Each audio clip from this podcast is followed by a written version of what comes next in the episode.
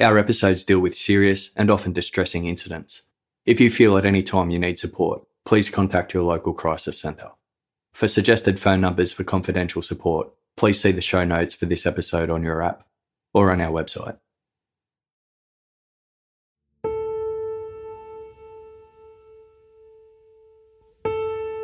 The evening of Sunday, March 22, 1970, five months after the murder of Paul Stine, in San Bernardino, California. Kathleen Johns was preparing for a long road trip. The 22 year old was visiting her sick mother in Petaluma, a seven hour drive away. Kathleen, who was seven months pregnant, preferred to make this familiar journey at night. There were fewer people on the roads, and the car's engine would lull her 10 month old daughter to sleep. Kathleen got into her 1957 Chevrolet and set off with her daughter strapped into the back seat. By 11:45 p.m., Kathleen was driving along the Interstate 132 highway in Patterson. She glanced up at her rearview mirror. A late model, light tan coloured car was trailing close behind her. It was being driven by a white male wearing black framed eyeglasses. He flashed his headlights, trying to get Kathleen's attention.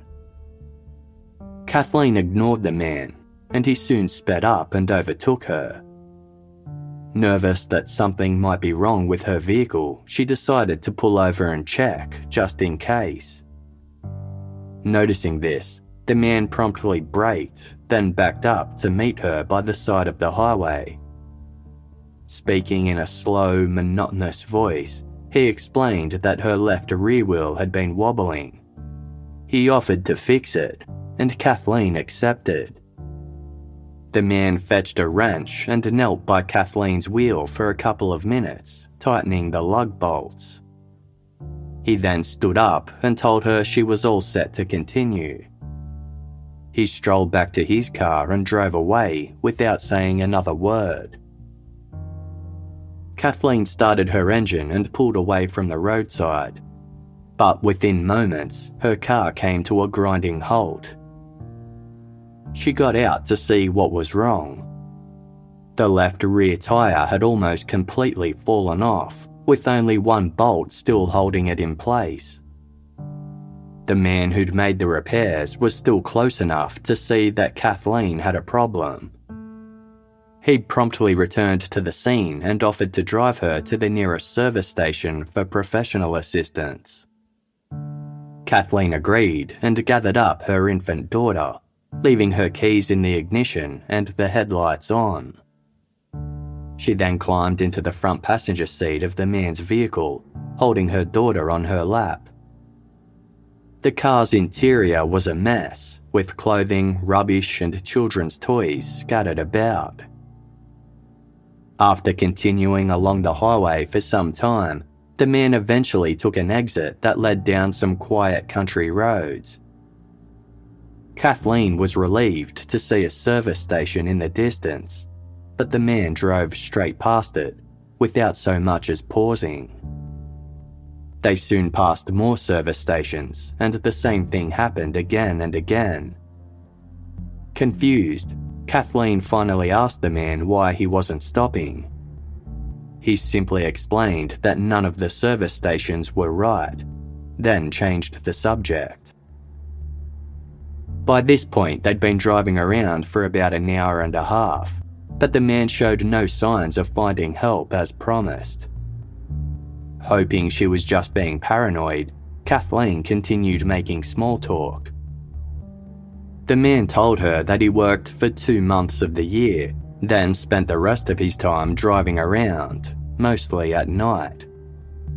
Kathleen asked if he spent his long drives helping many people who found themselves in trouble. The man simply replied, when I get through with them, they don't need any help.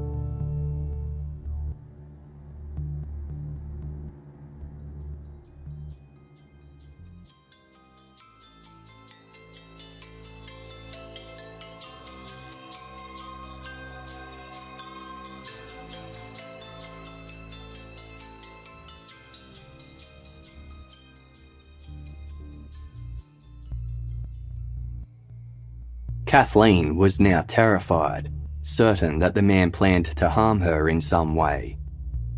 When he pulled up at a stop sign, she saw an opportunity. Gripping her daughter in her arms, Kathleen flung open the door and jumped from the vehicle. She raced into a nearby field as fast as she could. The man made no attempt to stop her. Instead, he simply reached over, closed the passenger door, and turned his lights off. He sat stationary in the dark for approximately five minutes before flicking his lights back on and driving away into the night. Kathleen lay down flat on the ground. It was pitch black and she had no idea where she was. It appeared she had run into a vineyard and was in an irrigation ditch surrounded by tall grass. After the man left the area, Kathleen's first instinct was to return to the road. She clambered up an embankment and stood near the bottom of a hill by the roadside, waiting for a car to come by. A semi trailer approached, and Kathleen frantically flagged it to stop. The driver hit the brakes. Kathleen's relief was soon overcome with anxiety. She eyed the semi trailer's male driver with apprehension and begged him not to come any closer. Despite being her only means of escape, she didn't want to get into another car with another male stranger and put herself, her daughter, and her unborn baby in potential danger. Eventually, a female driver arrived on the scene and offered to help. The woman drove Kathleen and her daughter back to Patterson and dropped them outside the town's police station. It was around 2:30 a.m. Almost 3 hours had passed since Kathleen's ordeal began. She was visibly distraught, and it took officers some time to calm her down. Eventually, she was able to provide a statement about the night's events. Just as she concluded her story, Kathleen noticed a nearby bulletin board. She began screaming. The attending officer asked what was wrong. Kathleen pointed at a piece of paper pinned to the bulletin board and said, That's the man. My God, that's the man who picked us up. The officer looked to see what she was pointing at. It was a wanted poster featuring two composite sketches of the Zodiac Killer. Kathleen couldn't remember exactly where she'd left her vehicle, but a deputy was dispatched to the general area on the lookout for the 1957 Chevrolet. As he travelled two miles east of Interstate 5, he noticed grey smoke emanating from a spot up ahead. It was coming from Kathleen's vehicle. Someone had set it on fire and the car was still smouldering. All that remained was an empty, burned out shell. Although Kathleen had said her left rear wheel was tampered with, an examination of the wreckage showed it was actually the right side. Back at the Patterson police station, interviewing officers began to wonder about Kathleen's story. It had been five months since the Zodiac's last known attack, and they had been waiting with nervous anticipation for him to make his next move.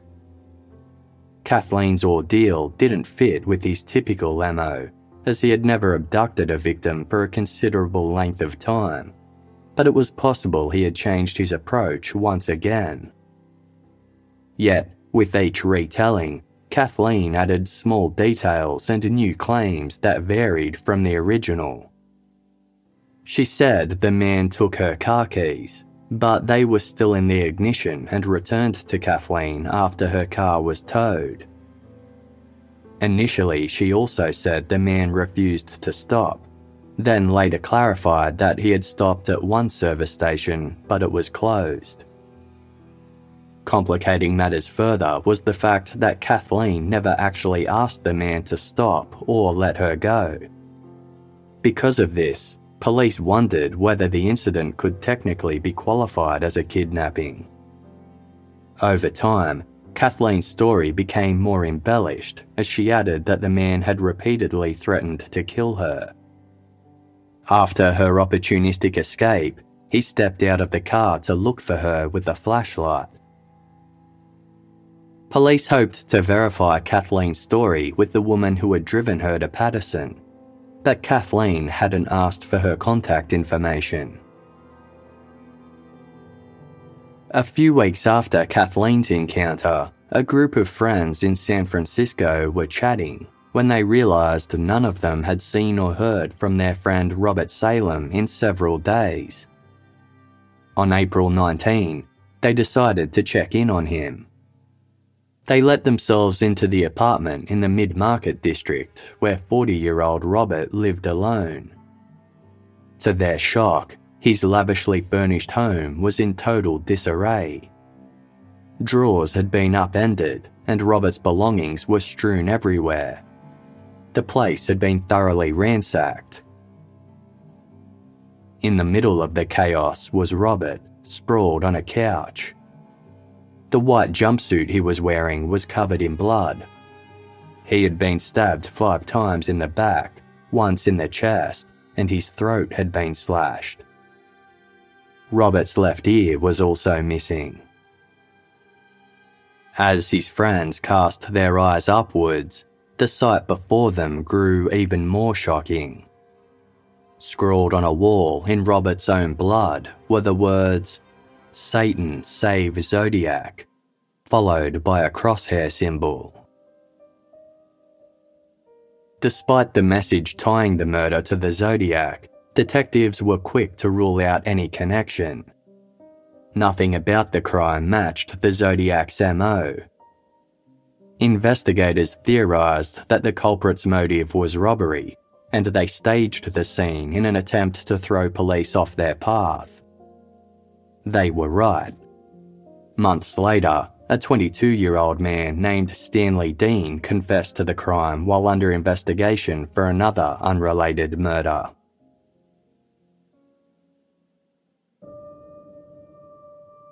Detective David Toschi lived and breathed the Zodiac case. The homicide inspector for San Francisco's police department had originally fronted the investigation into Paul Stine's murder.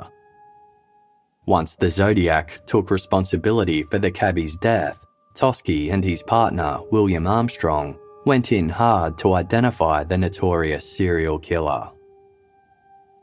Toschi was a notable character at San Francisco's PD. In contrast to the dark, plain coloured clothing worn by his colleagues, Toschi stood out in colourful suits and bow ties. He embraced his position as the public face of the Zodiac case. A softly spoken, friendly man, Toschi worked tirelessly with police departments in other jurisdictions to collate all the Zodiac information and to begin the mammoth task of piecing it together.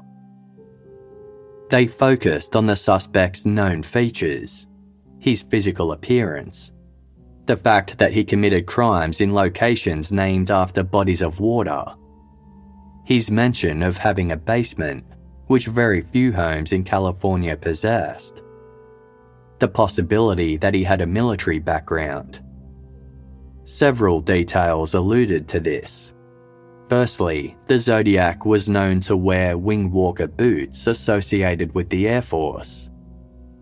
In one of his letters, he'd talked about coating his fingertips with aeroplane cement, which indicated another possible Air Force link. He'd also used a bayonet style knife in one of his killings, a weapon commonly linked to the US military. After fleeing the scene of Paul Stine's attack, the Zodiac had fled into the Presidio Park area, which was a former United States Army post. Toschi familiarised himself with all the Zodiac correspondence. Then, on April 20, 1970, he received an unopened letter that had originally been sent to the San Francisco Chronicle. Addressed to the editor, The newspaper staff recognised the handwriting on the envelope immediately and forwarded it to police without opening it. Inside was a letter that began This is the Zodiac speaking. A question followed. By the way, have you cracked the last cipher I sent you? The answer was no. No one had yet cracked the Zodiac Killer's previous cipher, known as the 340. His letter continued My name is. The sentence ended abruptly. A 13 character line of symbols followed. It was another cipher. Then, switching back to plain English again, the Zodiac pondered. I am mildly curious as to how much money you have on my head now. He denied responsibility for a pipe bomb blast that occurred months earlier at the Golden Gate Park police station, while simultaneously claiming that he'd recently tried to detonate a bomb on a bus. His plans had been thwarted by heavy rain. If he'd succeeded, he said, his death toll would be even higher than the 10 lives he said he'd taken thus far. Included with the letter was a hand drawn diagram of this supposed bomb, along with the words P.S. I hope you have fun trying to figure out who I killed. The letter was signed with a crosshair, along with the letters SFPD for San Francisco Police Department an equals sign, and the number zero. In his previous letter, the Zodiac had mentioned seven victims. Now he was claiming he'd killed ten. Investigators only knew of five David Faraday, Betty Lou Jensen, Darlene Ferrin, Cecilia Shepard, and Paul Stine. Either he had killed more people than the police were aware of, which would be unusual given his desire to take credit for his crimes, or he was inflating his kill count to either confuse police or increase his notoriety. The 13 symbol cipher was sent to cryptologists, but ciphers shorter than 30 characters are generally considered unsolvable as numerous solutions can be derived from them. Without further input from the killer, the code was deemed too difficult to decipher, and the Zodiac's identity remained a mystery. Despite his apparent desire to be identified, the Zodiac went to great lengths to avoid this happening. His handwriting, while distinct and recognizable, often varied in minute detail. The letter D was always in cursive, and his R's appeared like check marks. Police believed he was disguising his genuine handwriting so as not to give himself away. Given the Zodiac's claim that his bomb attempt was swamped out by the rain, an investigation was launched into lower lying regions of the San Francisco Bay Area. If police could find the spots where the rainwater pooled, they might be one step closer to locating the killer. When denying responsibility for the police station bombing, the Zodiac had written, It just wouldn't do to move in on someone else's territory. Did this indicate the Zodiac had a specific area that he considered his turf? Whatever the case, the My Name Is letter was well examined and its points thoroughly explored, but detectives failed to achieve any major breakthroughs.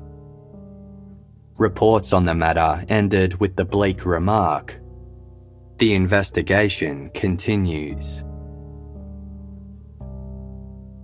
A little over a week later, on April 28, the Zodiac's threats escalated when he sent a cartoon greeting card to the Chronicle. It featured an image of a small man riding a donkey alongside another small man riding a dragon.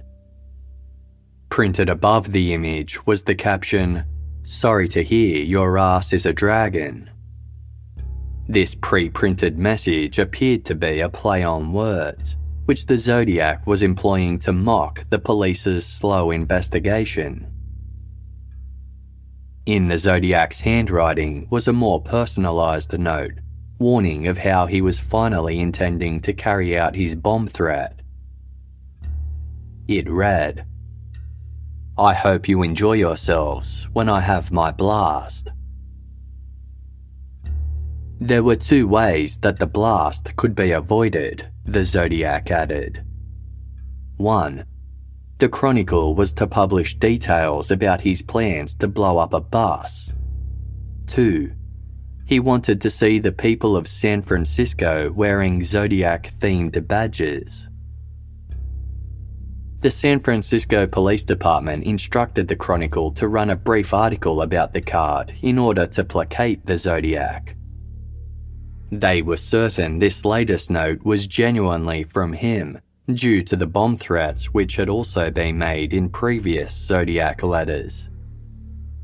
The case detectives had always been careful to keep those references under wraps out of fear they may cause unnecessary panic on May 31, law enforcement made the difficult decision to publicise the bomb threat. Suddenly, the risk felt too great.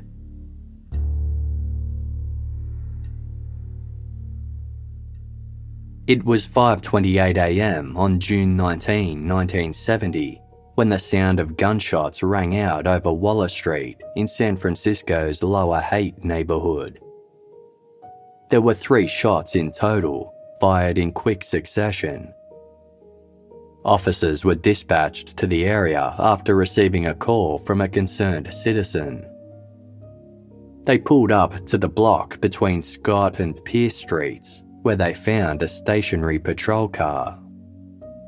The car's interior was soaked with blood, and its sole occupant, 25 year old traffic patrolman Richard Radetich, was slumped over towards the passenger seat, barely clinging to life.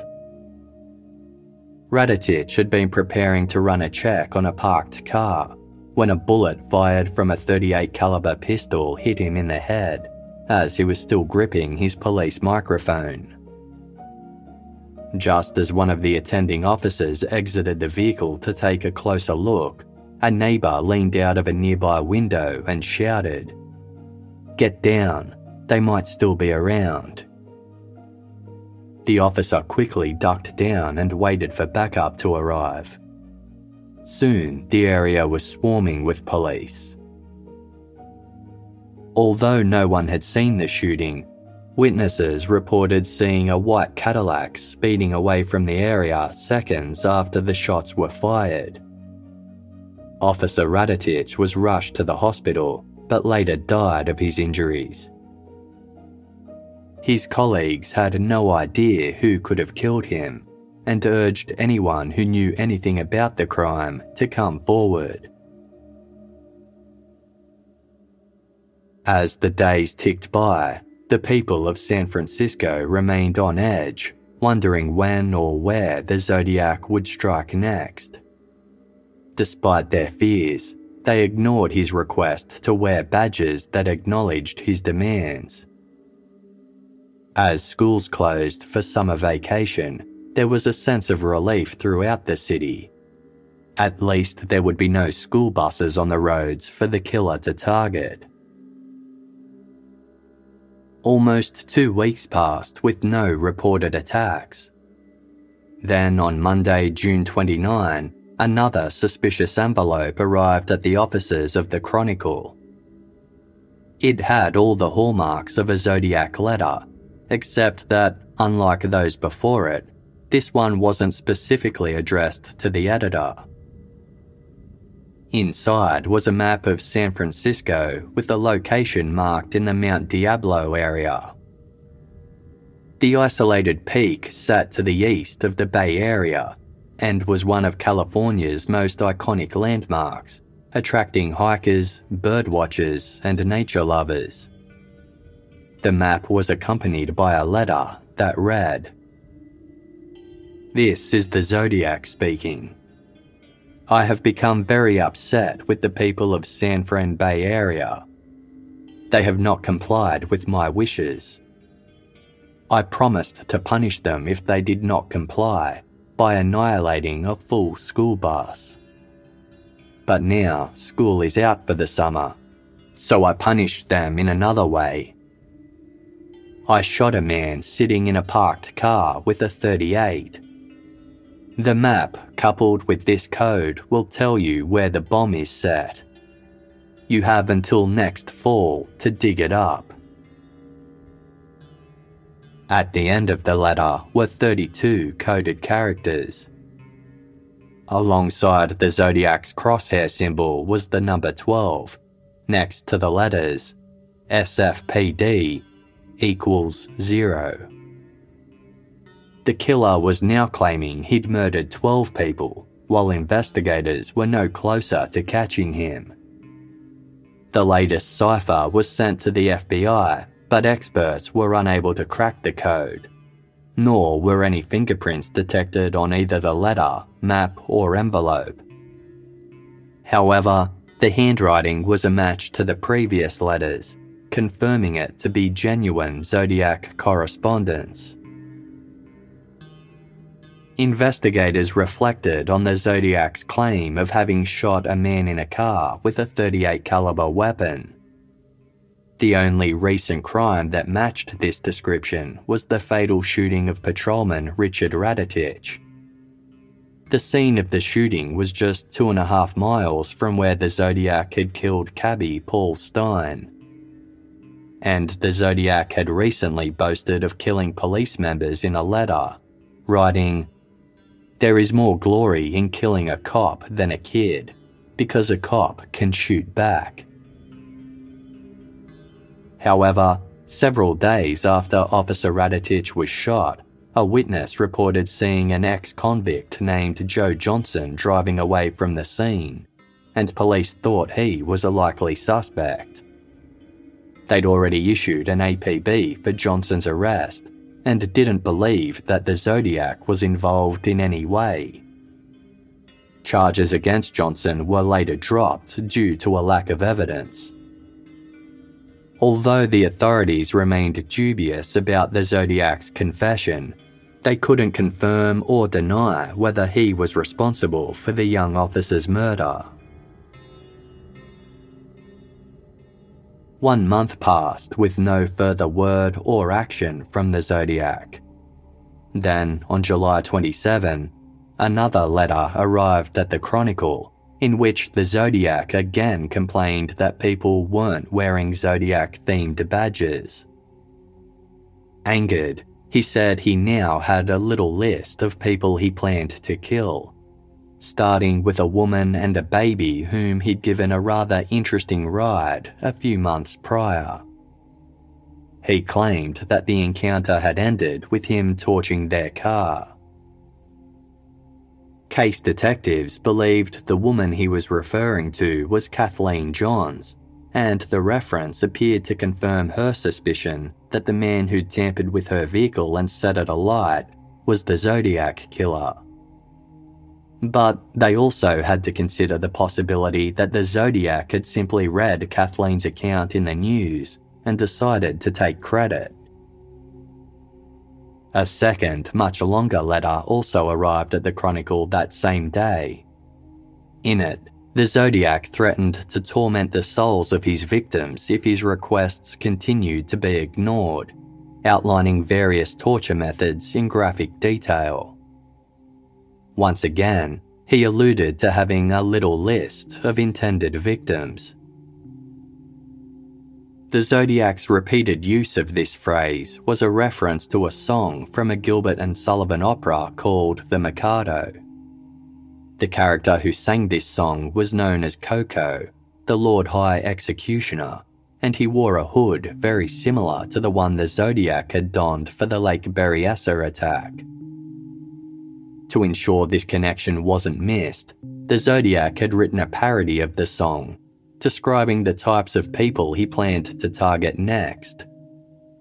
His lyrics concluded with the chilling words but it really doesn't matter whom you place upon the list. For none of them be missed. None of them be missed. Detectives believed this second, more detailed allusion indicated he was worried his earlier reference may have been misinterpreted. Convinced this must be significant, they wondered whether he may have performed in the Mikado, either during school or in an amateur production. They looked into drama troupes that were staging the Mikado during the time of the Zodiac attacks, but these inquiries led nowhere. While this letter featured the Zodiac's usual spelling errors, its tone was more bizarre than the others. Some investigators speculated that his mental state was deteriorating, while others wondered if this was just a ruse to trick them into believing he was insane. In any case, his threats felt increasingly empty.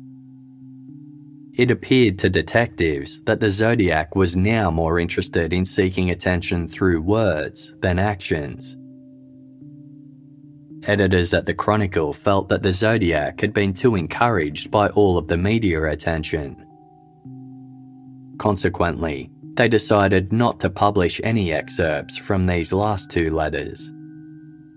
The Zodiac no longer appeared to be committing any attacks, and the emptier his threats sounded, the less interested readers were in his letters.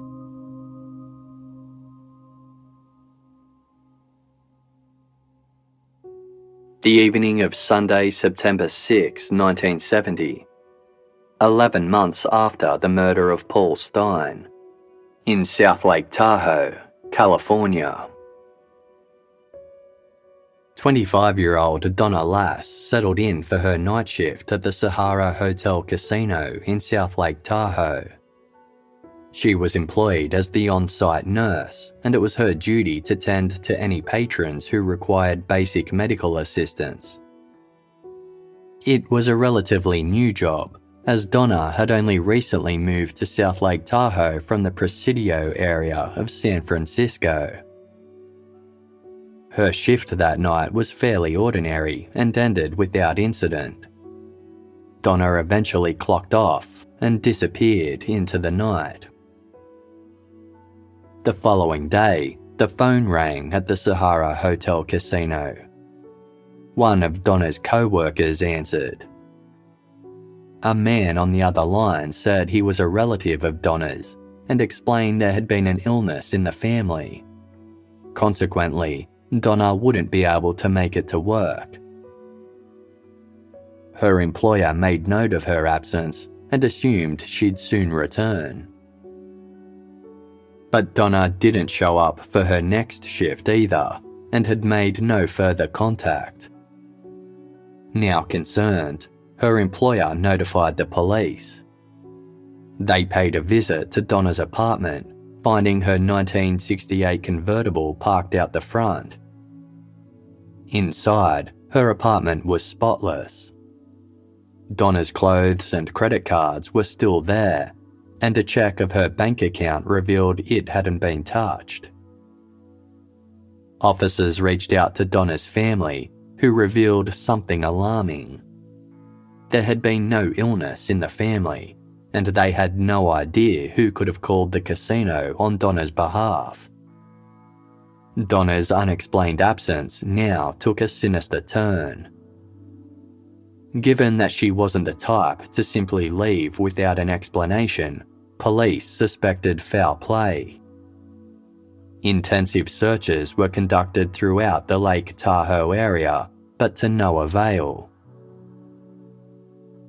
A witness reported having seen Donna walking near her apartment with a blonde haired man on September 7, but this was never verified. Detectives speculated that Donna's disappearance could be connected to the case of another young nurse, Judith Ann Hakari, who had been abducted and murdered six months earlier.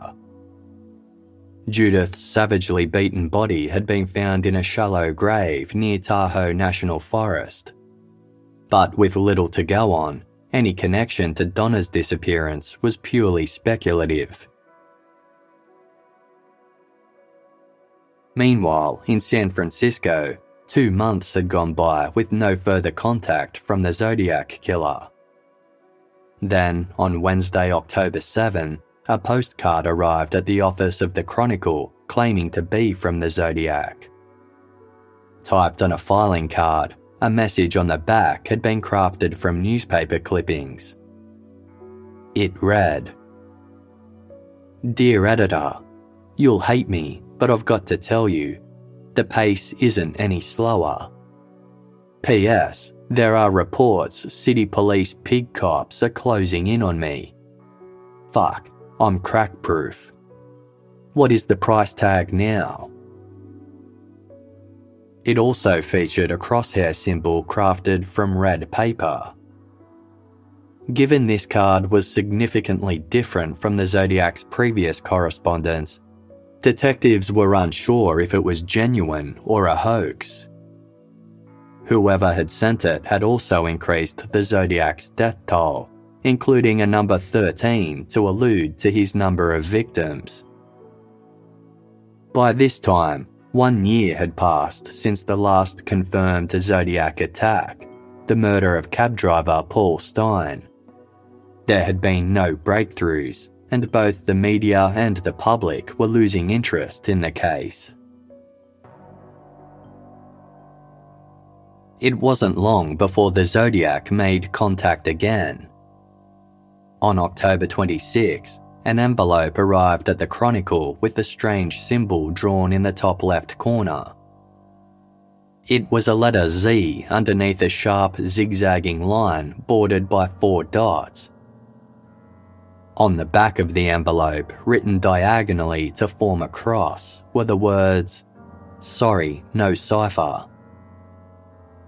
This letter was addressed to Paul Avery, the journalist who had covered the vast majority of the newspaper's Zodiac stories. Inside the envelope was a black and white Halloween card depicting a dancing skeleton. The front of the card read, from your secret pal, I can feel it in my bones. You wake to know my name. And so I'll clue you in. Inside the card, the message concluded with the words, But then, why spoil the game? Happy Halloween. The Zodiac had handwritten his own message that read, Boo you are doomed. Peekaboo. On the back of the card, written in all capitals to form a cross, were the words paradise and slaves. Paradise had been spelled incorrectly with a letter C instead of an S.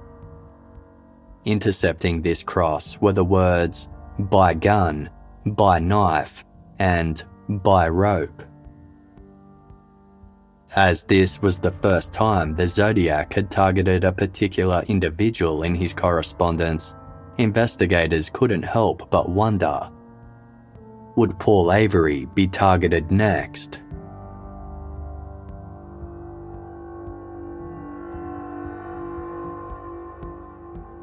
Shaken but undeterred by the looming threat, Paul Avery embarked on a 430 mile trip to Southern California after word spread that he'd received a card from the Zodiac killer, a reader had contacted him with a theory too compelling to ignore. They'd been following the Zodiac case closely and recognised some similarities to an unsolved murder that had occurred in the city of Riverside four years earlier.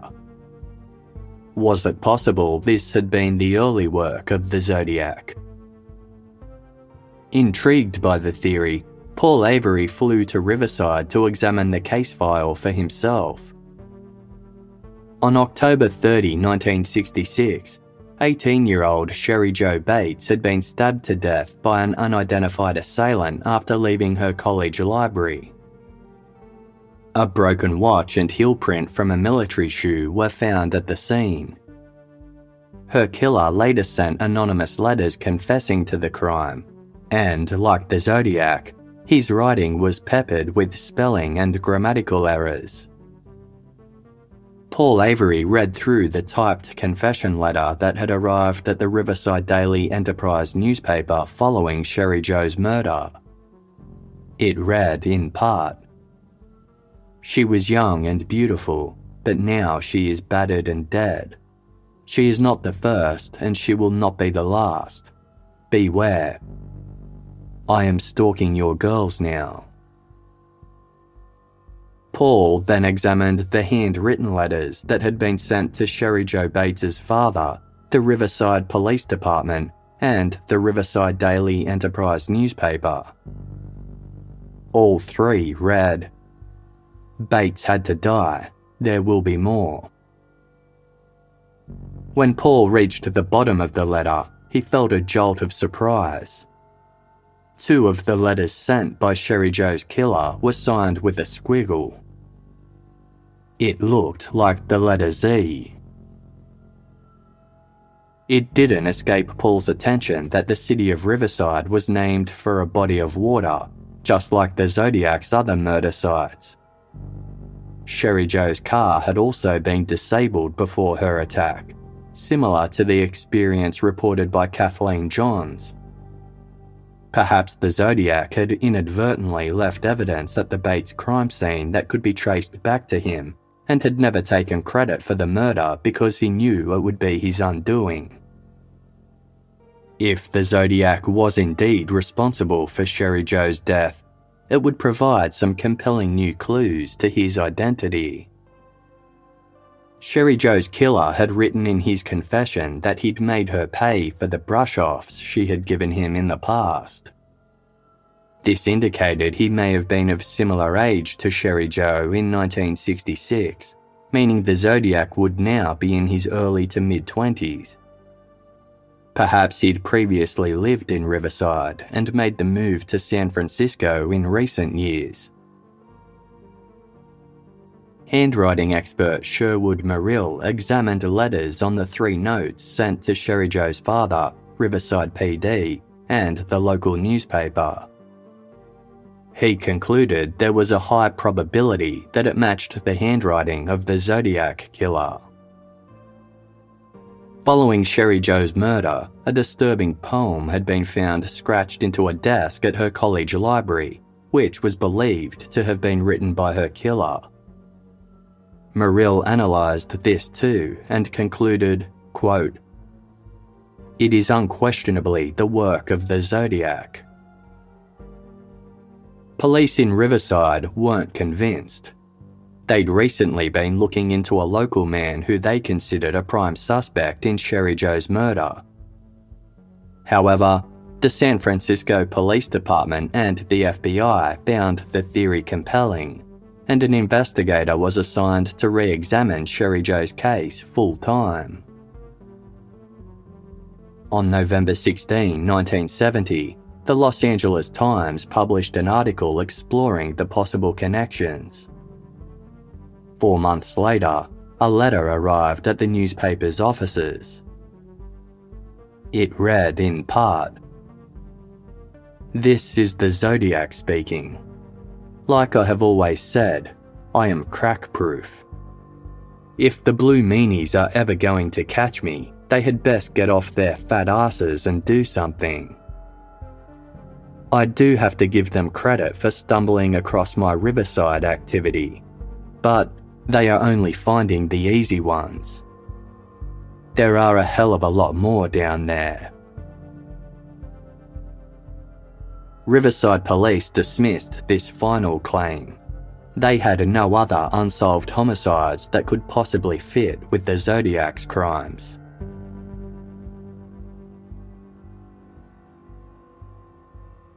Sierra Club, around in the snow, sought victim 12, peek through the pines, past Lake Tahoe areas. These were the cryptic words that arrived on a postcard addressed to Paul Avery at the Chronicle one week later. The front featured an artist's impression of the new Forest Pines housing development in Lake Tahoe, Nevada, right on the border with California. The promotional image, which depicted a snowy neighbourhood framed by pine trees, had been widely circulated in many Northern California newspapers the weekend prior. In the bottom right hand corner, the zodiac crosshair was scrawled in thick ink, although the rest of the card was notably different to other zodiac correspondences. When detectives saw the postcard, they guessed which case the message was referring to. It had now been six months since 25 year old casino nurse Donna Lass disappeared without a trace from the South Lake Tahoe area.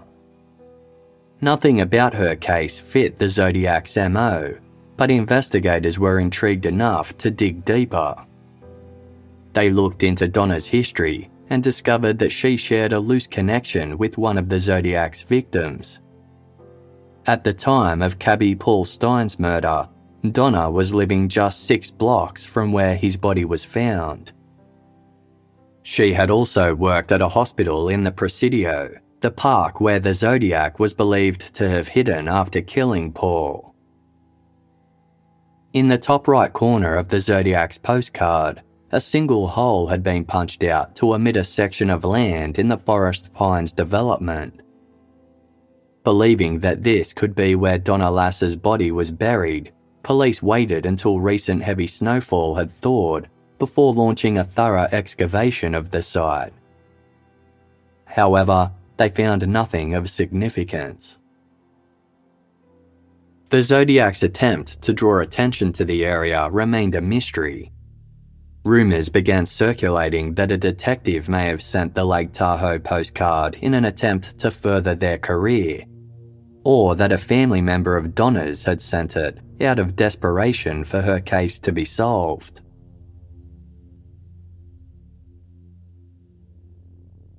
Torment nagged at Donald Cheney.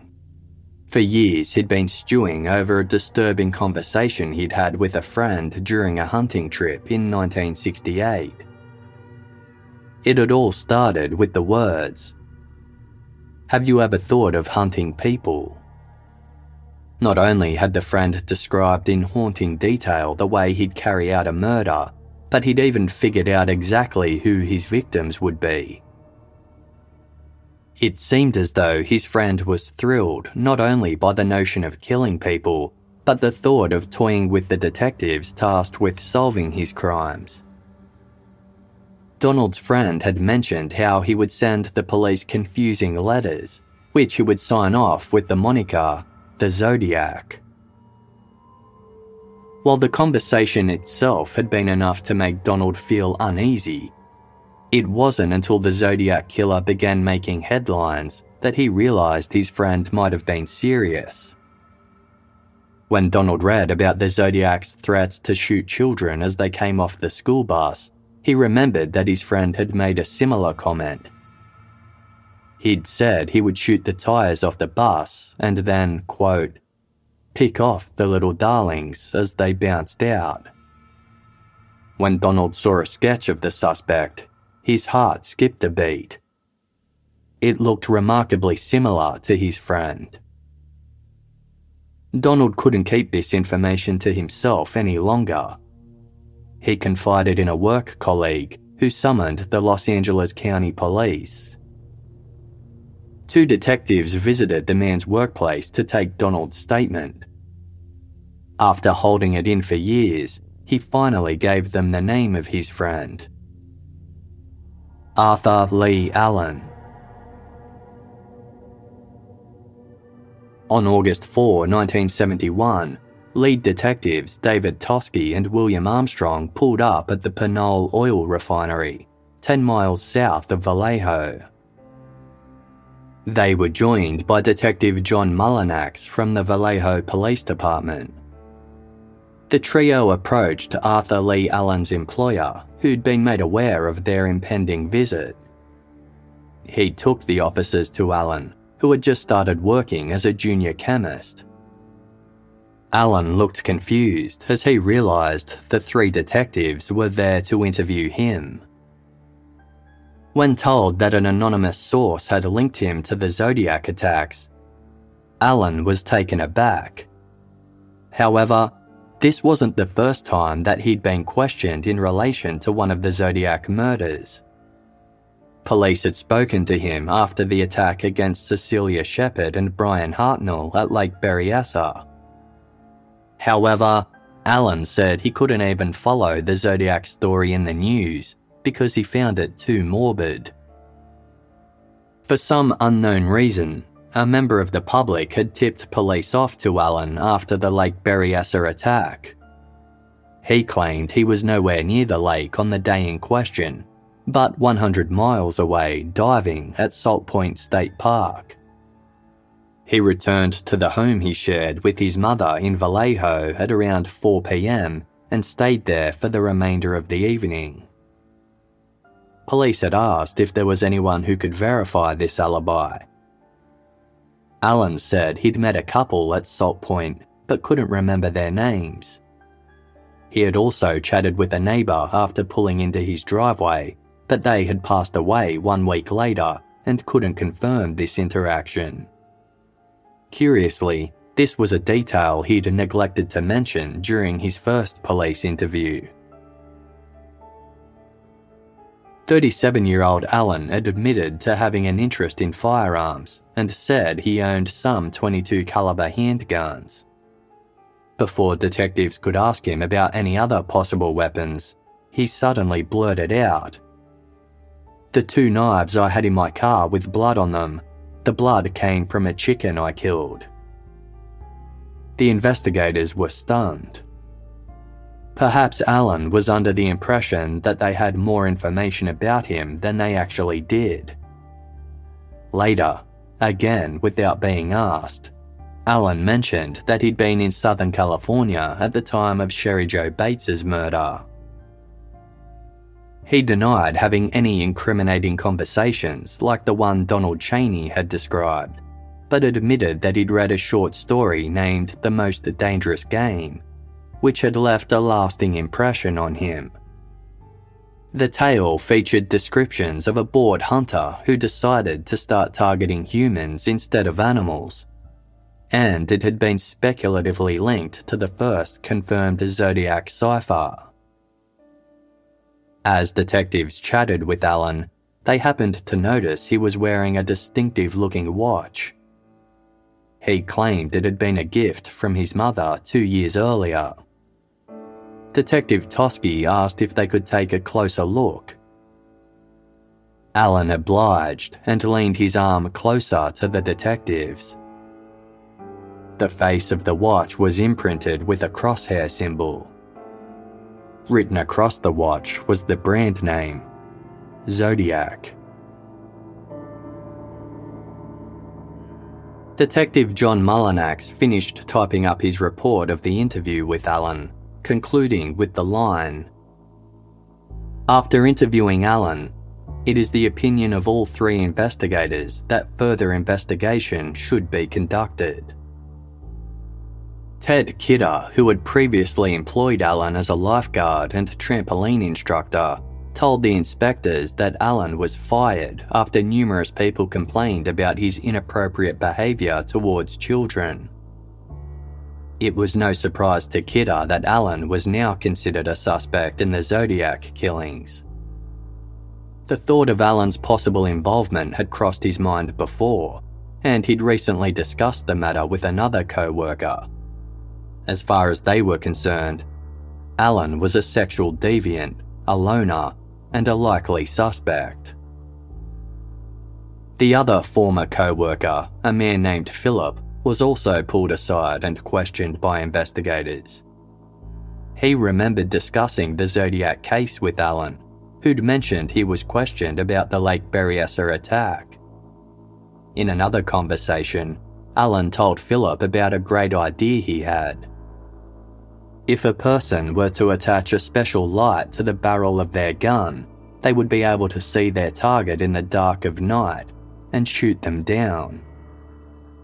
Notably, this is one of the tactics the Zodiac claimed to have used when gunning down David Faraday and Betty Lou Jensen. Philip owned a brown Corvair, similar to the one driven by the perpetrator who had shot Darlene Ferrin and Michael Mageau in Blue Lake Springs. Around the time of this attack, Philip was trying to sell his vehicle. He left it parked on display at a service station for two weeks, with the keys inside the station for anyone who might like to test drive it. One of the employees who worked there at that time was Arthur Lee Allen. But that wasn't all. Philip and his wife had visited Allen at his mother's house when he suddenly announced he had something to show them. Allen went to his basement bedroom and produced a grey metal box. Inside was a piece of paper regarding a person who Allen claimed had been committed to Atascadero State Hospital in San Luis Obispo County for sexually abusing a child. Riddled throughout the paragraphs were symbols. They were meticulously neat and resembled the zodiac ciphers to a T. Philip's wife was fascinated by the symbols and asked if she could take the paper home to study it but Allen refused and shoved it back into the box. Allen's sister in law, Karen, told detectives that Allen openly detested his mother, hated women, and had never had a relationship with anyone his own age. Instead, he had a disturbing fixation with children. Karen admitted that Allen needed psychiatric help but she did not believe he was the Zodiac. However, when looking through the numerous letters sent by the Zodiac over the years, one caught Karen's attention. On the Christmas letter sent to Melvin Belli, the Zodiac had incorrectly spelled Merry Christmas with two S's. Karen had received a Christmas card from Allen in which he had misspelled Christmas the same way. Detectives followed up Allen's old employer at the service station, who put one concern to rest. Allen had been fired months before Philip's brown Corvair was left unattended at the station, due to his habit of arriving at work intoxicated, missing shifts altogether, and being, quote, too interested in small girls. Allen hadn't always been an unreliable employee, when he worked at Valley Springs Elementary School in 1966, he had only ever taken one sick day. On November 1, the day after Sherry Jo Bates's body was discovered in Riverside. Despite the 400 mile distance between Valley Springs and Riverside, Allen had mentioned to detectives that he'd been in Southern California at the time of Sherry Jo's murder. Detectives searched a trailer that Arthur Lee Allen owned in Santa Rosa, 45 miles from his mother's house in Vallejo, but didn't find any concrete evidence linking him to any of the Zodiac crimes. Regardless, he had started to emerge as the most promising suspect so far. A background check confirmed Allen had been in the Navy in the late 1950s, but was dishonourably discharged he also wore a size 10.5 shoe, the same as the prints that had been found in the Lake Berryessa attack.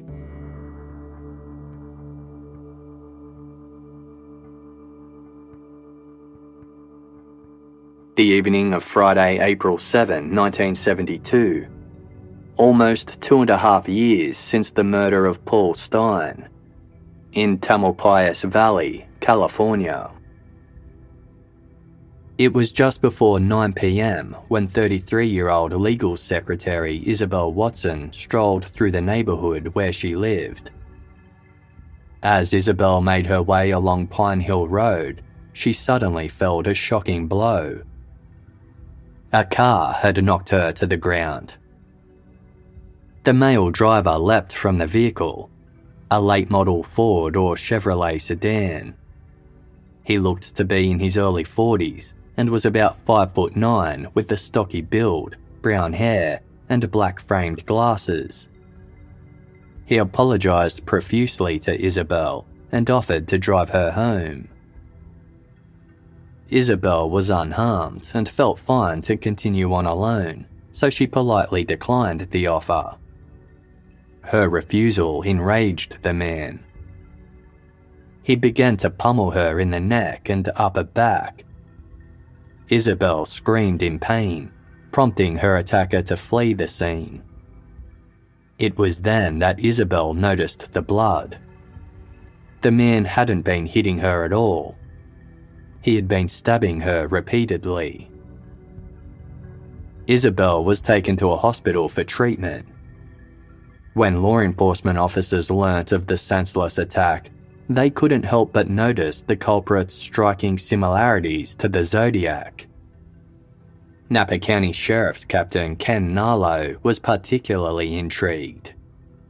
By this point, he'd been chasing the Zodiac for two and a half years, and Isabel Watson's attacker perfectly matched the description of the man he was hunting. Speaking to the media, Narlow said, I think it's a good chance it was him. You get a certain feeling about things. I got a feeling about this one. In September of 1972, Detective David Toschi arrived at the Sunset Trailer Park in Santa Rosa and made his way to the pink and white trailer owned by Arthur Lee Allen. He knocked on the door, but there was no response. When Allen finally showed up, Toschi waved a search warrant in his face and made his way inside. There was a singular reason for Toschi's visit. He wanted a fresh handwriting sample. Even though Allen's handwriting had previously been compared to the Zodiac's and dismissed, rumours had been circulating that he was ambidextrous. According to one of Allen's relatives, he was naturally left handed, but as a child, his teachers had forced him to write with his right hand. Knowing the previous sample had been written with his left hand, Toschi asked Allen to write a sentence using his non dominant hand instead. Allen picked up a pen with his right hand and began to write. After a few words, he complained it was too difficult. Toschi had to coax him to complete a small sample, with Allen insisting it was near impossible. Toschi wasn't convinced. It seemed as though Allen was trying too hard to pretend this was a challenging task. After investigators set their sights on Arthur Lee Allen, Years passed with no further word or action from the Zodiac. Some speculated he had died or been incarcerated, or perhaps he was feeling the heat from the investigation.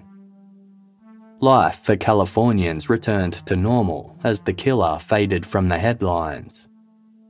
Then, three years later, on January 30, 1974, an envelope arrived at the San Francisco Chronicle. The printing of the line, Please rush to editor, was unmistakable. The Zodiac suddenly and inexplicably resurfaced. Inside was a single piece of unlined paper on which was scrawled I saw and think The Exorcist was the best satirical comedy that I have ever seen. Below that, the Zodiac had written He plunged himself into the billowy wave, and an echo arose from the suicide's grave. This was yet another reference to a line performed by the Lord High Executioner in The Mikado, the opera the Zodiac had alluded to in previous letters. This letter concluded with the words P.S. If I do not see this note in your paper, I will do something nasty, which you know I'm capable of doing. A strange symbol followed, consisting of dots and thick lines. What it meant was anyone's guess. The letter finished with a final tally that read Me 37, SFPD 0. The Chronicle granted his request by publishing the letter. After years of silence, news that the Zodiac had emerged once again captured the public's attention. Some readers wondered if the reference to suicide meant he planned to take his own life, or stop killing once and for all. Investigators were just as uncertain as to how they should interpret this unexpected and oblique communication. Over the next few months, three similar letters followed. One was signed from a friend, another from a citizen, and the third was sent by someone in the city of San Rafael who called themselves the Red Phantom. All of these shared similarities to the Zodiac's correspondence, but the handwriting differed slightly. To account for these differences, some theorised that the Zodiac might be ambidextrous, but investigators were unable to determine whether any were authentic or the work of a copycat. Detectives were still digging into the man many considered the prime Zodiac suspect, Arthur Lee Allen. In the mid 70s, an investigator took Lake Berryessa survivor Bryan Hartnell to a hardware store where Allen was working at the time. Bryan browsed the shelves, pretending to be an ordinary customer, before taking an item to the till.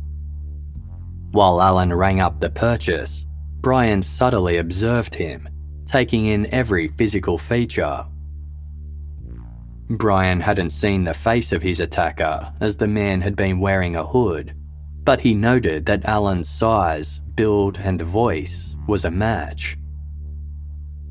Investigators were intrigued by Bryan's observations. On September 27, 1974, detectives arrived at Arthur Lee Allen's trailer in Santa Rosa, desperate to apprehend him. When their persistent knocking went unanswered, they picked the lock to get inside. Allen wasn't home, but incriminating evidence was seized. Then detectives headed to the lumber yard where Allen was now working and arrested him on the spot. At the county jail, Allen sat with detectives without a lawyer present. He asked if he would be given a lighter sentence if he simply pleaded guilty. His arrest was the result of a statement provided by one of Allen's friends. But she wasn't naming him as the Zodiac. This arrest was for an entirely different crime. Allen had sexually assaulted her eight year old son on multiple occasions. Investigators still didn't have any real evidence to pin the Zodiac crimes on Allen, despite survivor Bryan Hartnell's statements. On March 14, 1975, after pleading guilty to the child molestation charges, Allen was sentenced to two and a half years at the Atascadero State Hospital, a mental health facility for individuals who had committed a criminal offence.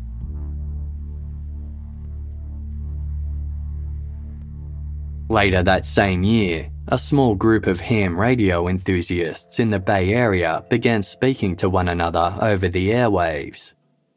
One of the men, Richard Marshall, invited the others over to his basement apartment in San Rafael, a city approximately 18 miles north of San Francisco. Marshall was in his late 40s and was a film buff who worked as an operator in a silent theatre Although Marshall had made several comments over the radio that the others considered strange, they accepted his invitation. Upon entering his home, they were immediately struck by the troubling artwork on his walls. He had on display a large number of explicit images featuring young boys and possessed a large collection of pornographic literature. Throughout the evening, Marshall's behaviour was extremely odd. At one stage, he remarked that he'd discovered something much more exciting than sex, but refused to elaborate. He also mentioned that he needed to lay low for a while, but didn't explain why. One of Marshall's visitors was Ted, not his real name. Ted had been following the Zodiac case closely over the years and began to wonder if Marshall could be the culprit. Ted thought Marshall bore an uncanny resemblance to the suspect's sketches, right down to his thick framed glasses. Furthermore, Marshall had lived in the Bay Area during all of the confirmed Zodiac attacks and was residing in Riverside at the time Cheri Jo Bates was murdered.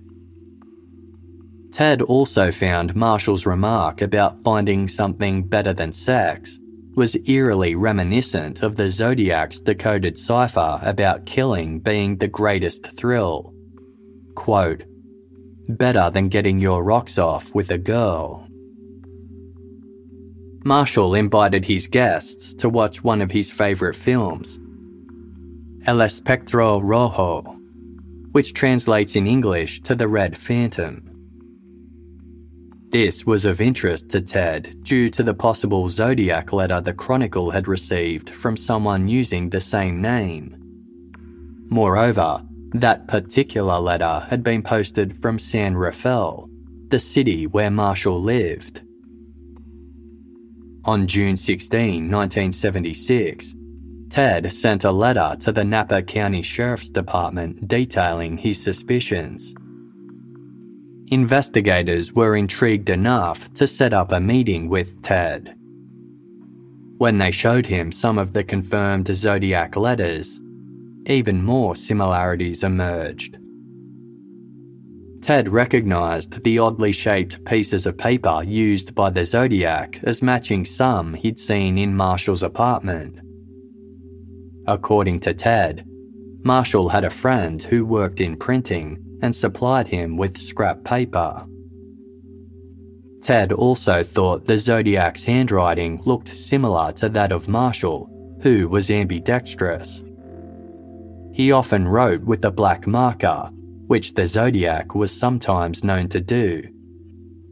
Additionally, he owned a Royal typewriter, the same model Sherry Jo Bates's killer was believed to have used when composing his confession letter.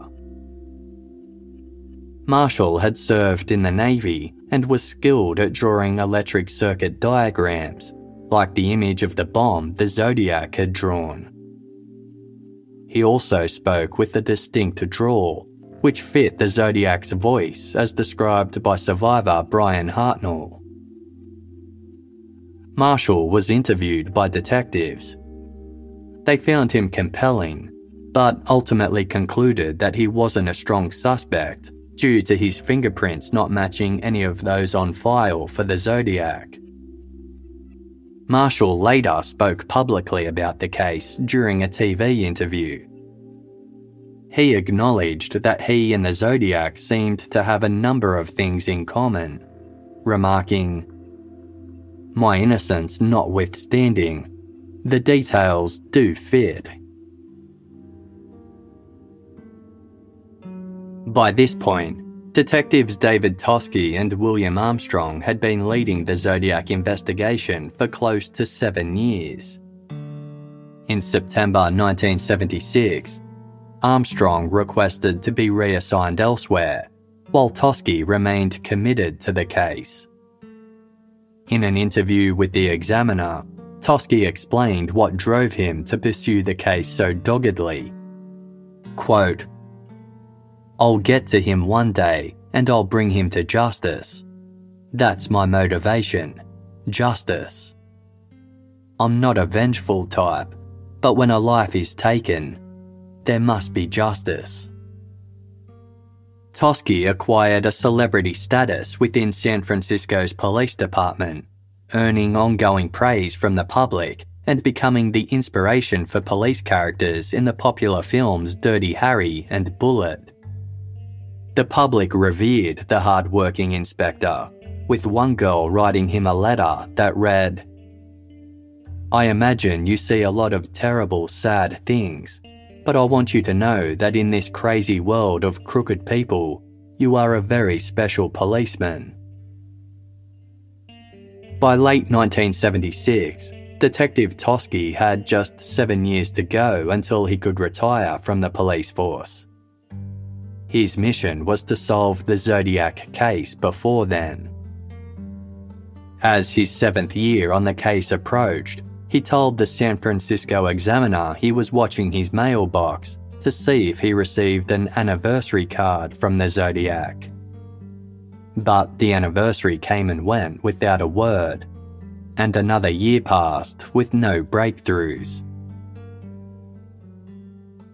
By April of 1978, it had been more than four years since the last confirmed letter from the Zodiac had arrived, and some had started to wonder if perhaps the killer had died without ever being identified. All that changed on April 25 when an envelope appeared at the San Francisco Chronicle addressed to the editor. Inside was a short note written in familiar handwriting that concluded with the Zodiac's crosshair signature. It read Dear editor, this is the Zodiac speaking. I am back with you. I have always been here. That city pig Toschi is good, but I am smarter and better. He will get tired, then leave me alone. I am waiting for a good movie about me. Who will play me? I am now in control of things. The return of the Zodiac excited Detective Toschi, and nerves kicked in. He held a press conference, stating, I have always felt he was alive and out there, somewhere. I still don't know where he is, but at least now I know that all our work all these years definitely has not been in vain.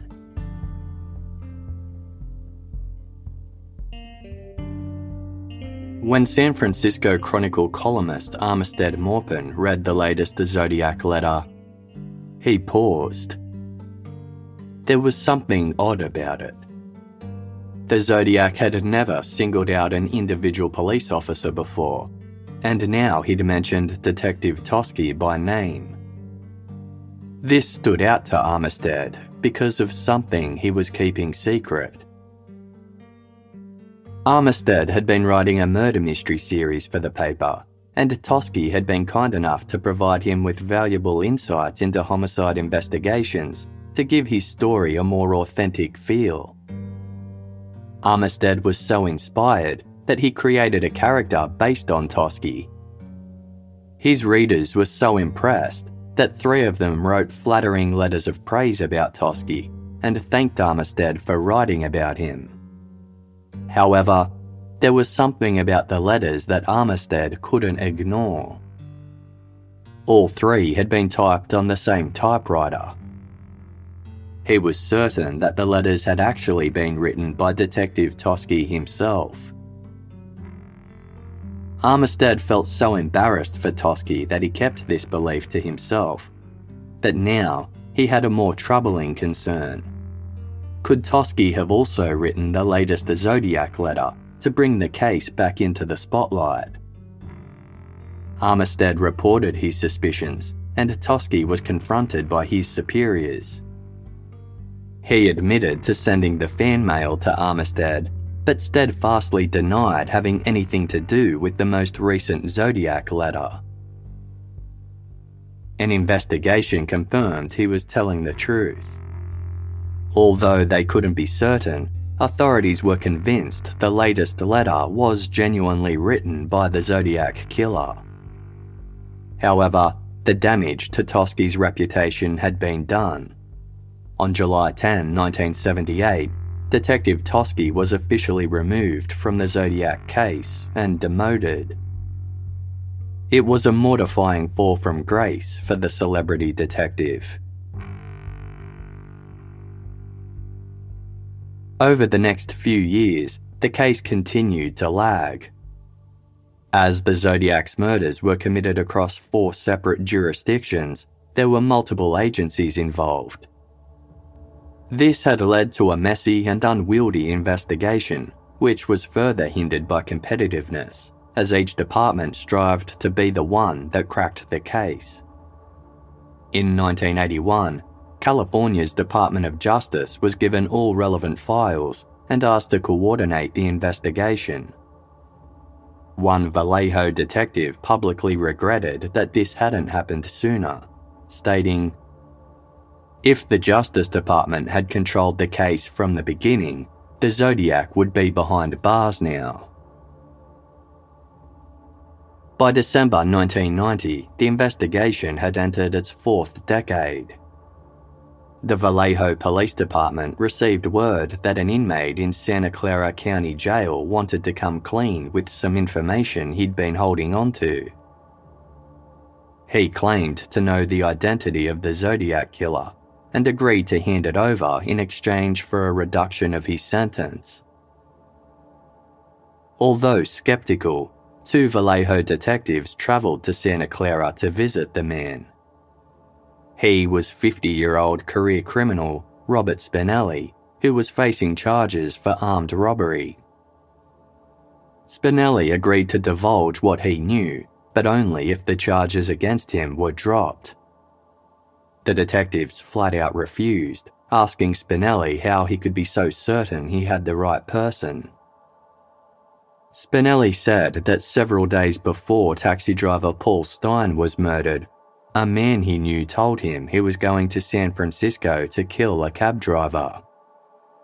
Spinelli refused to share the man's name, but was eventually convinced to do so by his lawyer.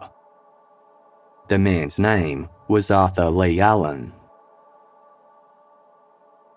Investigators had never stopped considering Allen as a Zodiac suspect.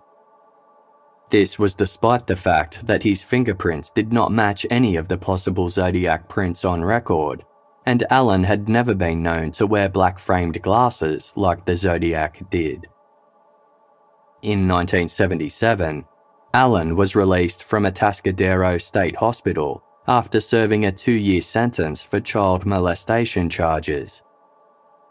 Now, with the statement from Robert Spinelli, he'd been named in the Zodiac case again more than a decade later.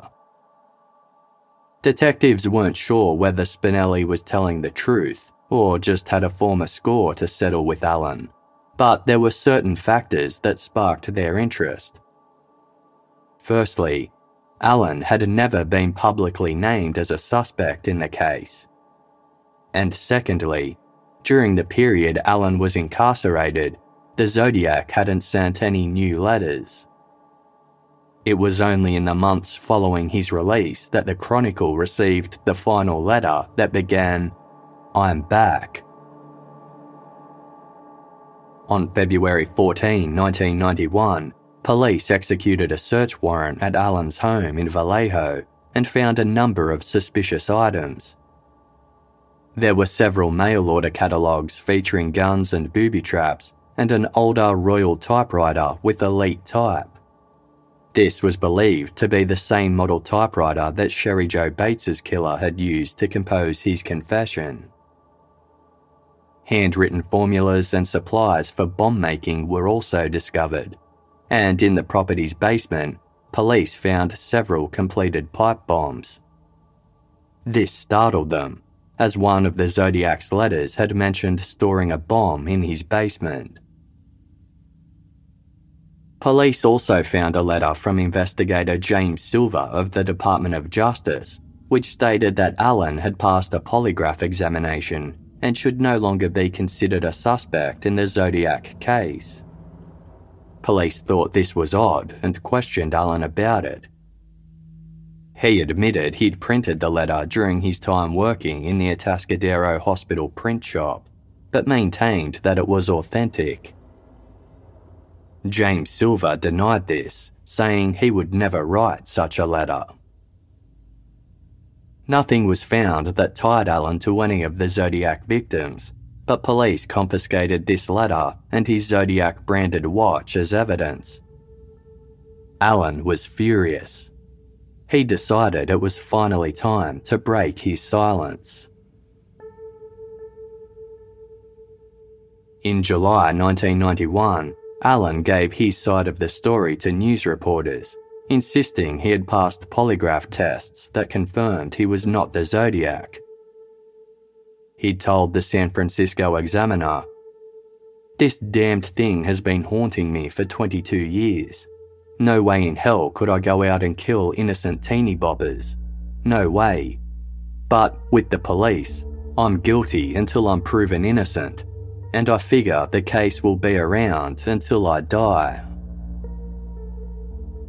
Retired Vallejo detective George Bawart was one of the investigators convinced that Allen was the Zodiac and persisted in his hunt for evidence. Bawart tracked down Zodiac survivor Michael Mageau and took him a photo lineup of possible suspects. Michael scanned his eyes over the images looking for familiar features. He singled out a photo of an overweight, balding man and said, That's him. That's the man who shot me. It was Arthur Lee Allen. Investigators continued to focus on Allen prompting a review into all previous correspondence from the Zodiac. The first cipher sent to the San Francisco Chronicle in 1969, dubbed the 408 cipher, ended with a final line that had never been officially decoded. At the time, one citizen who was interested in the case said he'd found a solution that translated into the words Robert Emmett the hippie Investigators had searched for a Robert Emmett with no success. In August of 1992, detectives made a breakthrough. They discovered that Allen had gone to high school with a boy named Robert Emmett Rodifer. Robert had gone on to study at the University of California, Berkeley, during which time he became a hippie. He and Allen had never gotten along investigators managed to track Robert down in Germany. He confirmed that he knew Allen as a teenager and suspected that Allen held a grudge against him out of jealousy. Over the years, detectives had amassed a case file of circumstantial evidence pointing to Allen as the prime suspect of the Zodiac killings. On August 26, 1992, they received some unexpected news. 58 year old Allen had passed away. Initial speculation was that he had taken his own life, unable to cope with being labelled the Zodiac anymore. Though authorities were disappointed that their suspect had died before any charges could be laid, Allen's death did present one opportunity it meant they could search his Vallejo home again. The next morning, detectives descended on Allen's modest Spanish mission style house. Inside, they found strips of paper containing mathematical calculations and another set of instructions for bomb building.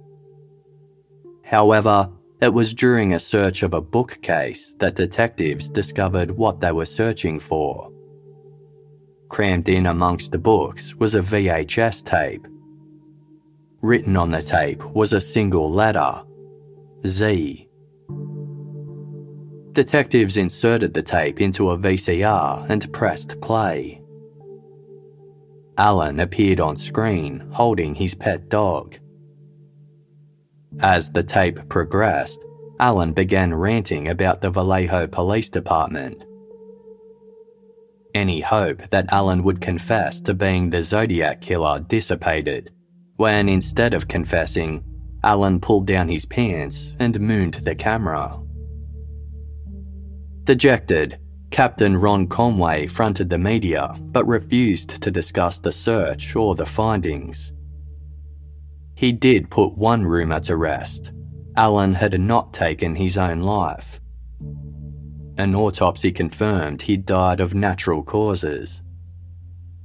Still, the captain was steadfast in his resolve that detectives would not give up, stating, It is still an ongoing criminal investigation. Allen's death has not changed that.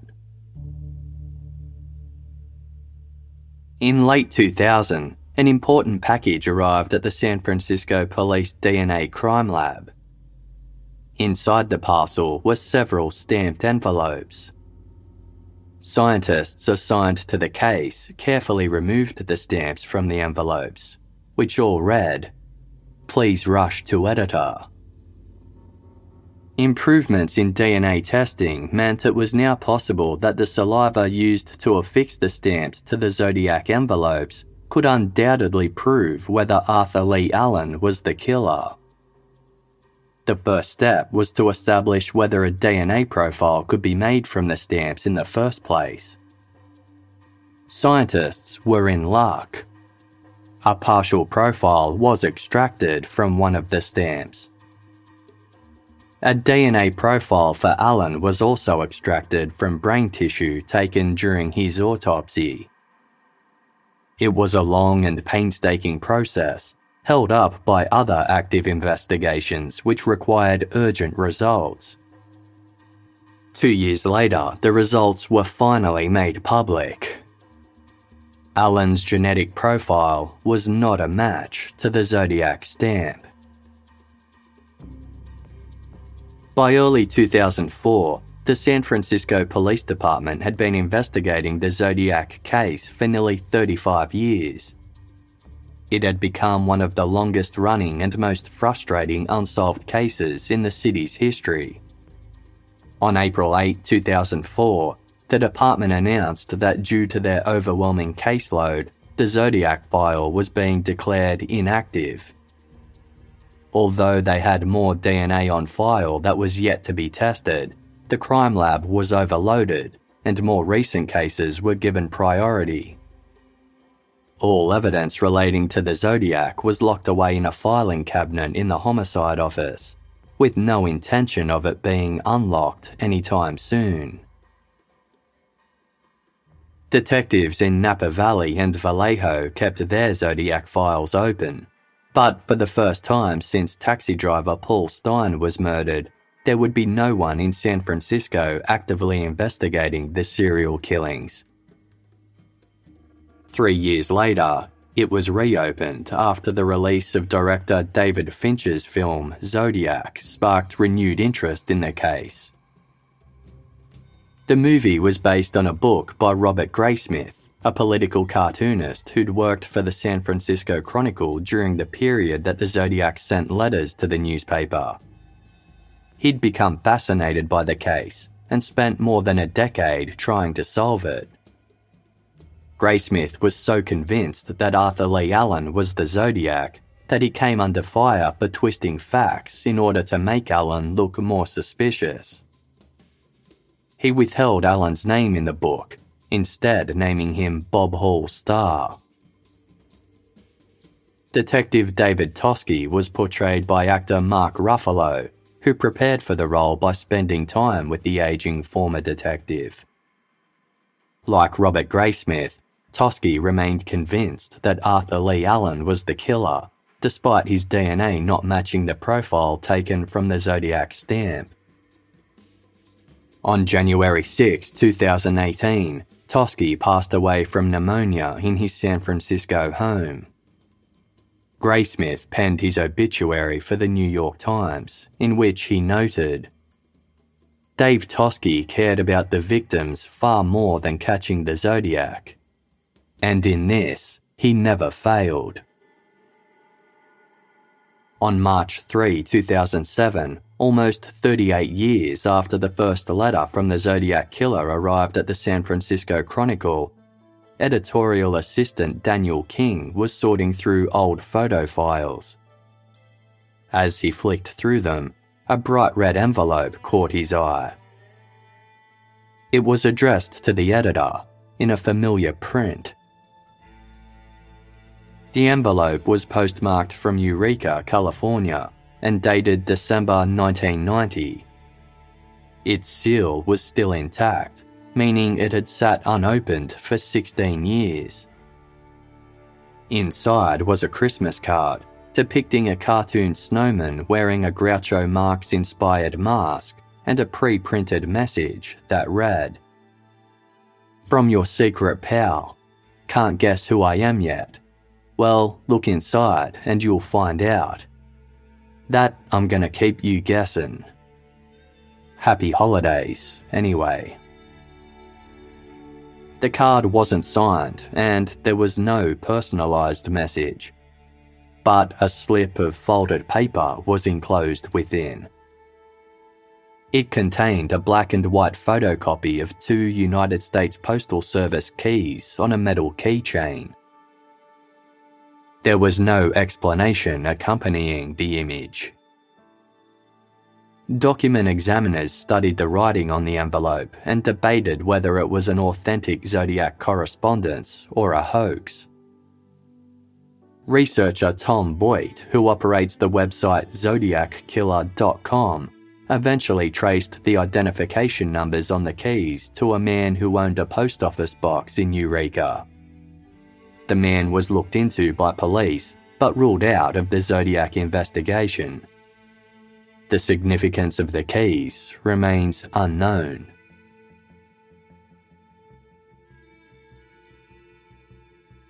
Over the decades, the mystery of the Zodiac Killer has created as much speculation amongst armchair detectives as it has for the case investigators.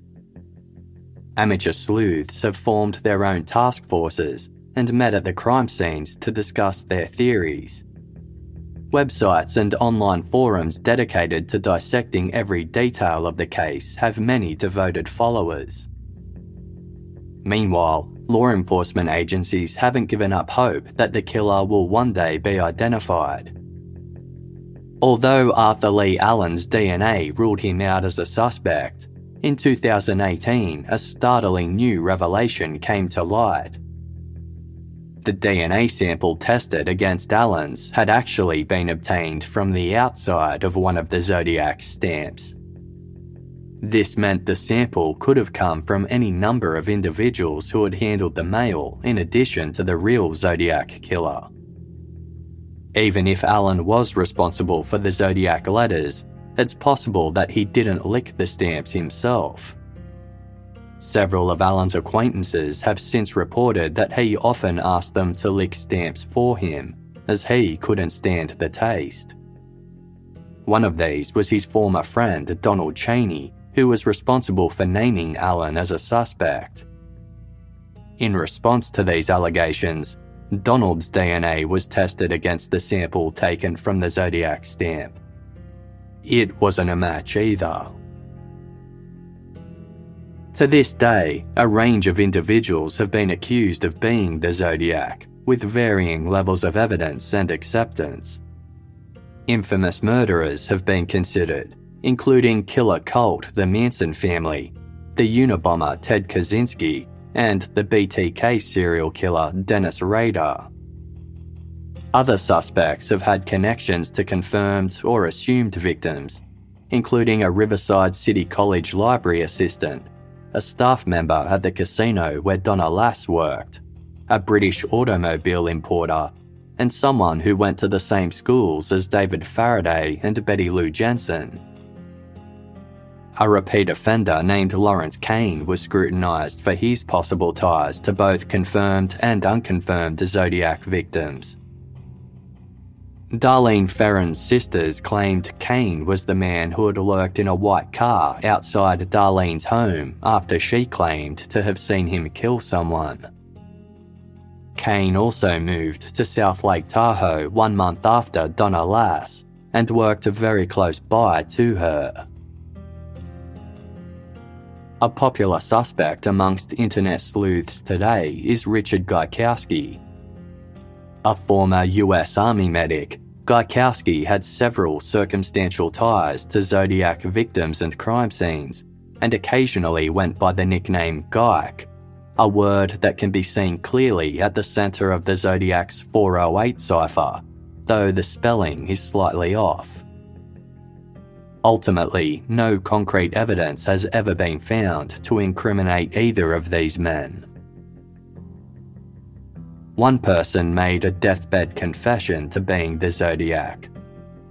Another did the same, but to an attorney, ensuring attorney client privilege would secure his secret until he passed away. a merchant mariner, a newspaper editor, and an identity thief have also been considered as the Zodiac. Various people have come forward to accuse their friends and even family members of being the Zodiac. Despite years of ongoing investigations, the suspect list is as long as ever. Given the Zodiac was only ever known in broad strokes, many people could have fit the bill. Then there is the Zodiac hoax theory, in which some believe the killer never existed. Those who actually saw or spoke to the killer have identified different people as being responsible. In 2021, an independent team of 40 former law enforcement investigators, military intelligence officers, and journalists named the Casebreakers claimed they had identified the Zodiac killer as a deceased US Air Force veteran named Gary Francis Poste. This conclusion, like all the others, is based on circumstantial evidence and has not yet been proven. Complicating matters are the litany of pranksters and hoaxers that donned the Zodiac identity throughout the years. There is a distinct difference between the Zodiac, who seems to encompass these types and more, and the actual Zodiac killer, the individual responsible for the crimes. As the lines have been blurred between these two identities over the years, it can be impossible to determine what correspondence or incidents is attributed to either. In 1967, the father of stabbing victim Sherry Jo Bates, Riverside Police, and the Press Enterprise editorial officers received anonymous handwritten letters warning of more victims to come. All three letters were signed with a symbol that resembled the letter Z. For years, it was hotly speculated and at some points firmly believed that these letters were penned by the Zodiac long before he adopted the title. These letters led to the belief that Sherry Jo was the first Zodiac victim and while he later made vague reference to her murder, the killer never fully took credit for it. Handwriting experts had compared his handwriting to the Sherry Jo Bates letters and concluded they were a match. In 2021, detectives fronting the Sherry Jo Bates case came forward with information they had kept to themselves since 2016. That year, the Riverside Police received an anonymous letter printed from a computer and postmarked from San Bernardino, California. The author claimed to be the person who sent the original handwritten letters following Sherry Jo's murder, warning of more deaths to come. In the newest letter, the author revealed that he was a troubled teen in 1967, and the letters were nothing more than a sick joke. He denied killing Sherry Jo or being the Zodiac killer. Investigators confirmed his link to the handwritten notes via DNA recovered from a stamp and were able to definitively rule him out as being responsible for Sherry Jo's murder. Although the handwritten letters were deemed a hoax, the prankster didn't claim responsibility for the separate typed confession. This typed letter is still considered authentic, given that it contained information that only her killer would know. Riverside investigators have never supported the theory that Sherry Jo Bates was killed by the Zodiac. They had another prime suspect in mind, a former high school acquaintance of Sherry Jo's who came to their attention in 1981. He'd been spotted near the library around the time of Sherry Jo's murder, wore a similar sized shoe to the prints found at the crime scene, and owned a wristwatch like the one recovered there. By mid 1982, detectives were hopeful of arresting this man imminently. But they failed to gather enough evidence, and the suspect's name was never released. Years later, detectives' certainty about this person's involvement was quashed when advancements in DNA technology confirmed that he wasn't the perpetrator.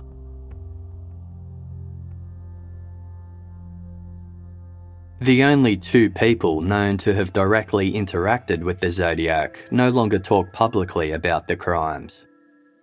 Shooting survivor Michael Mageau struggled with substance abuse and homelessness in the years following his ordeal, while Bryan Hartnell, who was stabbed by the Zodiac at Lake Berryessa, has chosen not to speak in recent years. In March 2008, Bryan spoke to Inland Empire magazine about his decision to cease talking, saying, There were two reasons why I quit giving interviews. One, everything that could be said had been said. And the second reason was the Zodiac was a publicity hound. If I'm out there giving interviews, talking, keeping my face in the news, I'm taking the attention away from him. He may view that as a threat to him and decide to eliminate the competition. In 2018, a genealogy website was used to identify a prolific serial rapist and killer known as the Golden State Killer, whose crimes were covered in episode 53 of Casefile. After the perpetrator's arrest, an increasing number of law enforcement agencies began turning to genealogy databases to help with criminal investigations. Investigators have confirmed that the potential DNA samples collected from Zodiac crime scenes and documents have been sent to a private lab in the hopes a full genetic profile can be created. If successful, they will be able to run it through genealogy databases in the hopes of linking the zodiac to a relative. Even if the killer is deceased, a match could still be made and the case could finally be closed. The database grows bigger every year and technology continues to improve, increasing the possibility that the zodiac will one day be identified. Despite the lack of answers, one of the smaller remaining mysteries surrounding the Zodiac Killer was unexpectedly solved in December 2020. Two computer programmers and a mathematician decided to try their hand at cracking the Zodiac's 340 cipher from 1969. It had been sent just weeks after a man identified only as Sam called into the Jim Dunbar television show claiming to be the Zodiac. Using code breaking software that one of the men had created, they tested 650,000 possible solutions through a system of trial and error. Finally, after months of attempts, some interesting words emerged. Hope you were trying to catch me was the first phrase. Or the gas chamber was the second. Soon, the men had solved the entire message. It read I hope you are having lots of fun in trying to catch me. That wasn't me on the TV show. Which brings up a point about me. I am not afraid of the gas chamber, because it will send me to paradise all the sooner, because I now have enough slaves to work for me. Where everyone else has nothing when they reach paradise, so they are afraid of death. I am not afraid because I know that my new life is life will be an easy one in paradise, death. Like previous zodiac correspondence, the word paradise had been misspelled with a C instead of an S. Overall, the code breaking trio were disheartened by the message they had managed to crack 51 years after it was sent it contained no revelation about the killer's identity. One of the codebreakers, David Oranchak, told the New York Times that he didn't see how the solution would be helpful to the victim's loved ones. Quote, The message in that cipher, I don't see it as being helpful to them. It's more of the same junk that the killer liked to write about it's just intended to hurt people and to make them afraid. An enduring mystery about the Zodiac is his number of victims. By the time he stopped taunting people, the killer had claimed to have killed 37 people. Police have only attributed five murders to the Zodiac David Faraday, 17, Betty Lou Jensen, 16, Darlene Ferrin, 22, Cecilia Shepard, 22, and Paul Stine, 29. To this day, the murder of Sherry Jo Bates remains unsolved. Other unsolved cases throughout California have since been examined for possible Zodiac links.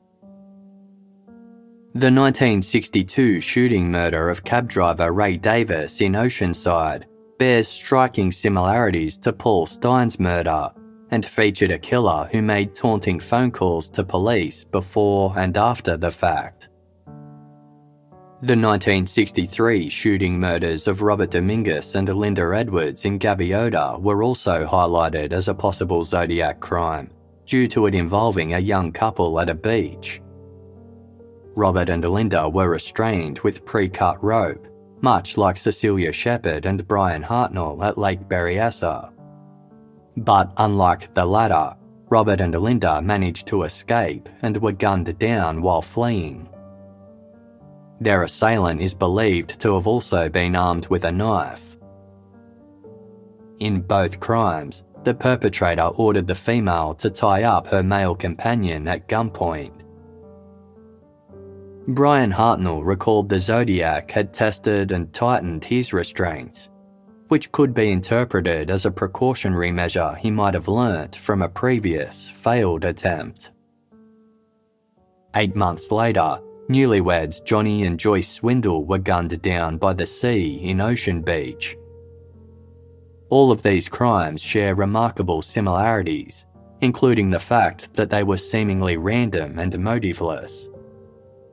More recently, law enforcement has considered whether these crimes detailed in episode 1 of this series could have been committed by the Zodiac before he adopted the title. While there is enough to hint that these crimes might be where the serial killer's origin story begins, opinions remain divided. Of the many people suspected for several of these crimes is an unidentified man known only as Sandy. Sandy is a fake name used by a transient young man and petty criminal who came to the attention of police in 1963 after stabbing a man to death during a robbery. He was known to wear military clothing and a pair of black, thick rimmed eyeglasses. Sandy desired, above all else, to obtain a gun. He has never been located. Composite sketches of Sandy bear a striking similarity to sketches of the Zodiac. Some have speculated that Sandy may have been responsible for killing Robert Dominguez and Linda Edwards, and that their deaths marked the beginning of the Zodiac's attacks. On June 26, 1963, an open letter to the unidentified killer known as Sandy was published in the Lompoc Record. While Sandy may have no connection at all to the Zodiac case, the words delivered a powerful message that could have been written especially for the unidentified serial killer as well. The letter read If you are guilty, you will pay, even if you remain free and continue to run for many years. Guilt has a way of weighing heavily upon a man, often more heavily than all the retribution a court can exact. So, if you continue to run, you must forever move with this shadow lurking behind you, blocking all your attempts to gain peace and happiness. I am sure you have heard the old saying, let your conscience be your guide. Well, it is just as true that your conscience can be your hell, unless you find a way to make peace with it. All of these troubles you will find within yourself in that place known as your soul. But you face other problems too. every place you turn for food, work, money, in sickness, or in need of any sort will mean a fight. You will have to fight the fear within you, for you will be afraid that they know and will tell. One day, somewhere along the road, you will stop and think.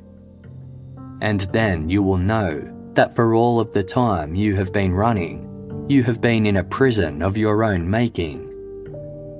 One likely far worse than any devised by modern justice. And one built by you, because you did not find the courage to clear your name or to face the responsibilities of your own actions.